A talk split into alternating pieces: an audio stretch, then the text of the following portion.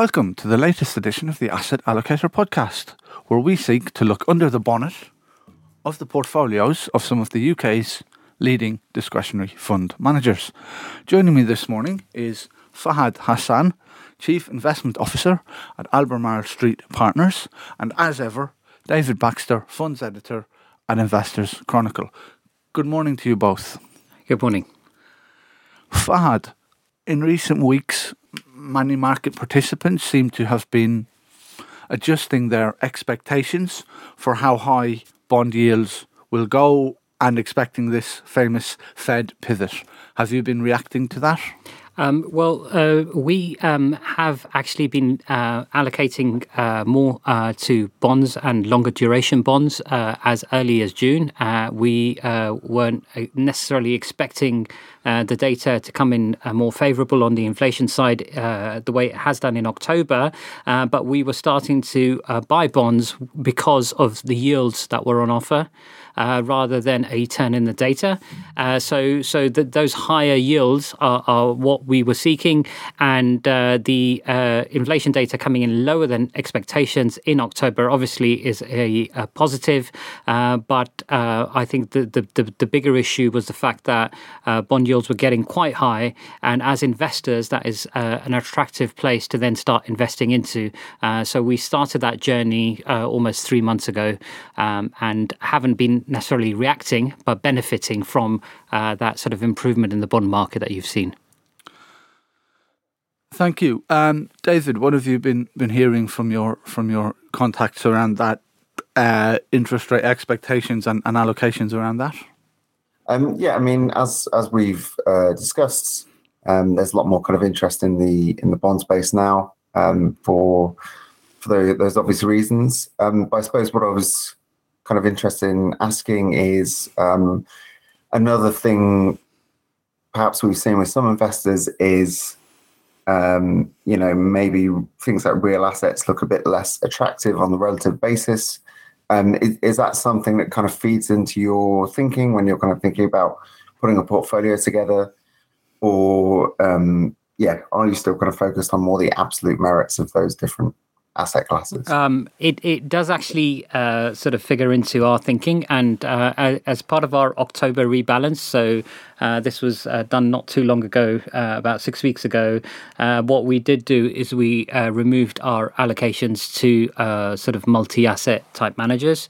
That would have allocated more uh, through a sort of a black box type approach, owning various asset classes and trying to outperform bonds. And uh, given uh, the yields on offer in the bond market, it is much easier to go and buy something uh, like like a bond that's going to give you three to four percent returns, uh, get you quite a long way to your sort of long term targets for the underlying portfolios, and not have to pay those higher fees.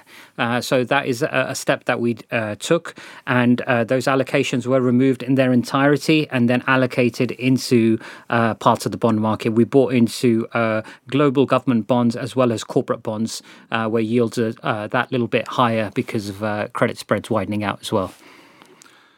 Thanks. Fahad, um, one of the, I suppose, side effects of that market repricing interest rate expectations and maybe bond yields um, moving moving downwards a little is obviously that's helped equities. Have you uh, reacted to that? Are there particular parts of the equity market that now look more attractive than perhaps they did a few months ago? Uh, so the parts of the equity market that are most sensitive to bond yields are uh, those uh, higher valuation growth stocks, uh, and you've seen uh, the effect that uh, rising bond yields has had on those stocks, and they've come under a lot of pressure. so when bond yields start to go down, those stocks are the ones that have reacted the most, have gone up the most. So you know parts of the Nasdaq, for example, has has gone up in reaction to that, and that first day move was quite significant. However However, we do feel that there are um, still risks within equities um, because earnings expectations haven't been uh, brought down yet. Uh, uh, Q3 earnings out of the US have been uh, relatively good, and you haven't seen the downgrades on earnings uh, that are the true risk to uh, those sort of equities. and I think that is yet to follow, and therefore that is something that we're not yet buying into. We are sticking with our current sort of allocation, favouring bonds um, and actually favouring um, higher quality equities. Uh, which is where we've been for a good part of you know the last uh, nine to twelve months, basically favouring the higher quality part of the equity market uh, because we anticipate that earnings will start to come under pressure as the recession rolls in. Thank you. And and those higher quality areas are they? Oh, obviously their earnings should be more durable, of course, but are they also? Do they respond particularly to bond yields, or or, or less so? Uh, they respond to uh, bond yields less so. So, so they are actually uh, alternatives uh, to uh, uh, bonds, and you know, people who can't allocate to bonds have been allocating to utilities, for example, to healthcare, and those stocks actually went down on the news on of CPI coming down. They they were actually weaker on the day than these other areas. So it's important to realise that when you're forming these portfolios, that while you do have an allocation to the higher quality end of things, that you also have to have a diversified portfolio uh, and having some growth exposure, some value exposure alongside that quality exposure is very, very important. Uh, but uh, if I were to sort of think about the next six months, uh, focusing on uh, quality rather than areas of cyclical growth or uh, high valuation stocks, I think is the, is the way to go because of what I described as the risk to earnings. Thank you, um, David how, how are you thinking about equities at the moment, and how, are your readers at Investors Chronicle uh, re- reacting to recent events? I mean, I think the interesting question perhaps is uh, again relating to to investment styles and the kind of the, the mixture thereof. Um, given again, you've seen that hit kind of the the, the big growth investors, for example. Um, and whether now you know investors take it more seriously, having had quite a good ride with things like growth for, for a long time. Um, so yeah, I was just going to ask, do Fahad, do you, do you feel like you're kind of having to be more, um, I don't know, more sort of t- tactical and dynamic with things like investment styles, or is that just always a thing that's been in place and it's been kind of a long, long time coming for it to to sort of pay off? Um, you you are having to be more tactical because um, the tailwind of uh, falling bond yields and falling inflation uh, was o- almost you know ten years uh, uh you know a ten year trend mm. essentially, uh, which basically allowed you to buy into some of these beneficiaries uh, within the equity sphere of uh, sort of falling yields. So you know those growth stocks did continue to you know outperform year in year out, and it became uh, almost sort of self fulfilling that you know you'd continue to allocate to them as they became bigger parts of the market. Um, so you are having to be more tactical. I think uh, the answer around which part of the equity market to allocate to, I think is quite nuanced, and and it, it is more important to sort of think about sort of your overall equity exposure rather than which area you're going to necessarily overweight, underweight, and and getting caught up in the weeds. I think equities uh, broadly are you know the, the, best asset class for long term growth of uh, you know portfolios. Uh, so, you know returns uh, will be higher for, uh, than they were uh, at the start of the year because you've had valuations come down a bit. so it isn't a bad time to start thinking about equities, but I would caution that I would keep it large cap and I would keep it diversified. So, thinking about broad indices, thinking about you know style diversification, uh, and thinking about that sort of you know uh, you know maybe allocating away from some smaller cap styles that can get caught up uh, when liquidity starts to exit the market. Uh, so that, that that's how I'd think about it. Large cap, you know, you know, as Warren Buffett said, you know, you, you, don't sort of uh, lose out by buying the the S and P, for example. so that's the way I'd think about it. Thank you. And Fahad, um, what lessons from 2022? It's been a bit of a roller coaster year in markets, even with reference to equities. You know, value did did very well at the, the start of the year. Then from sort of April to a couple of weeks ago, value underperformed. Maybe it's snapping back a bit now. So it's been a roller coaster year. It's been a year where the macro has been very much a dominant theme. But what lessons can uh, investors take from this year as as we go into 2023? Okay, so, so the critical lessons are to have an understanding of inflation uh, and uh, the impact it has on uh, both uh, valuations within uh, the equity market, uh, but also on on bonds. And the bonds have been this area where you know people haven't had to think a lot. But if you had too much duration in your bond allocations, uh, you were hurt in a significant way. So, understanding uh, duration, understanding uh, valuation, uh, sort of uh, high valuation stocks, and what impact inflation can have on them, uh, I think is has been the lesson. and this lesson, because it's been a long time in coming, I think people have kind of forgotten how painful it can get. And that final leg, that inflationary leg, that was obviously kicked off by Russia invading Ukraine. I think that was where people were kind of completely taken aback you know? So you had a specific model of thinking about inflation and then all of a sudden you had all this cost push coming from everything from wheat to oil to all sorts of things that you'd never thought about. And when that happens uh, you, you, know being willing to go uh, you know go back to the drawing board and and to uh, cut allocations in areas that you know you haven't considered for a while, I think is is the right thing to do. Uh, so uh, at that stage, um, you know, being tactical, I think is important rather than just thinking about the very very long term.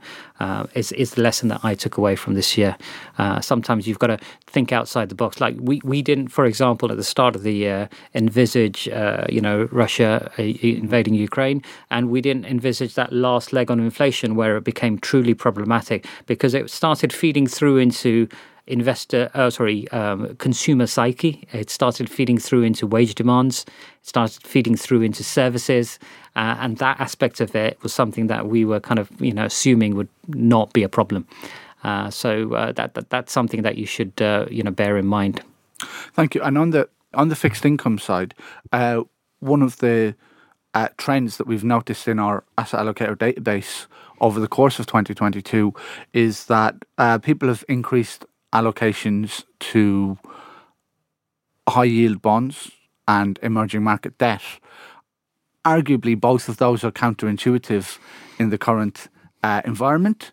Uh, high yield, very economically sensitive, emerging market debt, very sensitive to dollar strength. But are those areas that have interested you at all?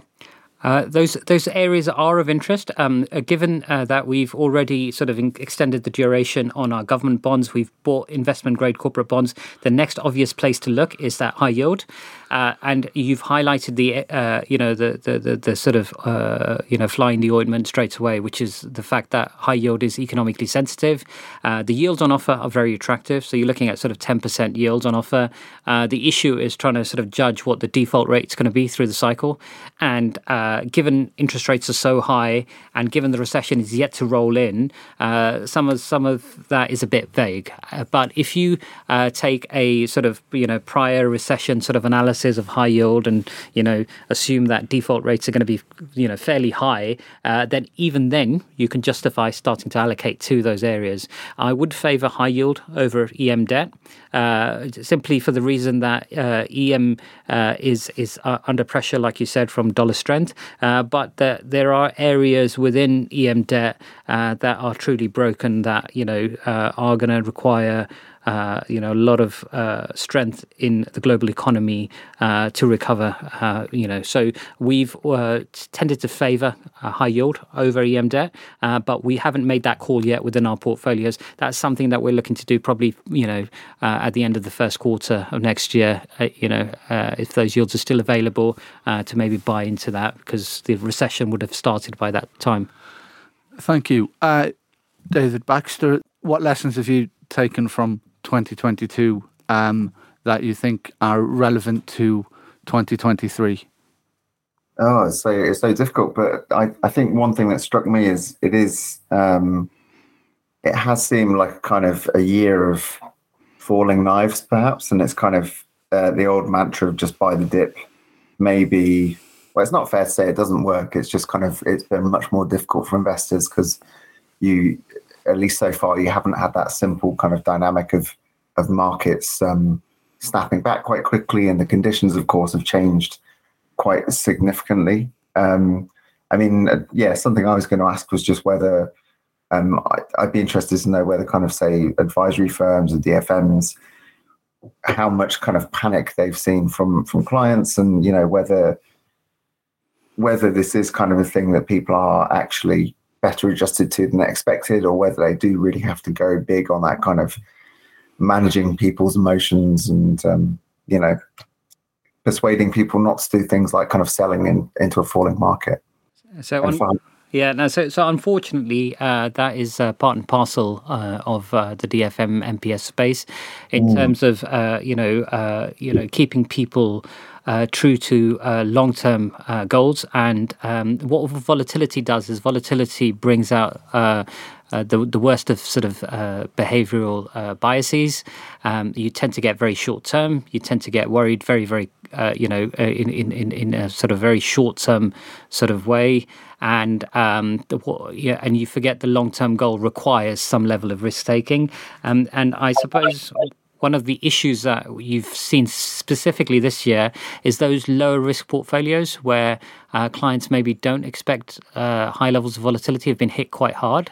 Uh, so uh, those, those those clients obviously uh, are used to uh, you, you, know during periods of you know strong market growth maybe underperforming a bit, but when their portfolios go down ten percent plus uh, during uh, a you know a, a, market pullback, which hasn't been disastrous uh, to be fair in the historical context of things. Uh, but uh, when their portfolios go down just as much as a sort of a mid-risk client, for example, uh, then they do have questions to ask, and you know so so it is important that you know you do lean on some other areas when bonds aren't working. you do maybe shorten duration. Uh, uh, and and uh, bear that in mind when you think about volatility from bond holdings specifically, because this year's shown that things can get bad in bonds as well. Thank you. And uh, to follow up on that, I mean, are we are we at the point now where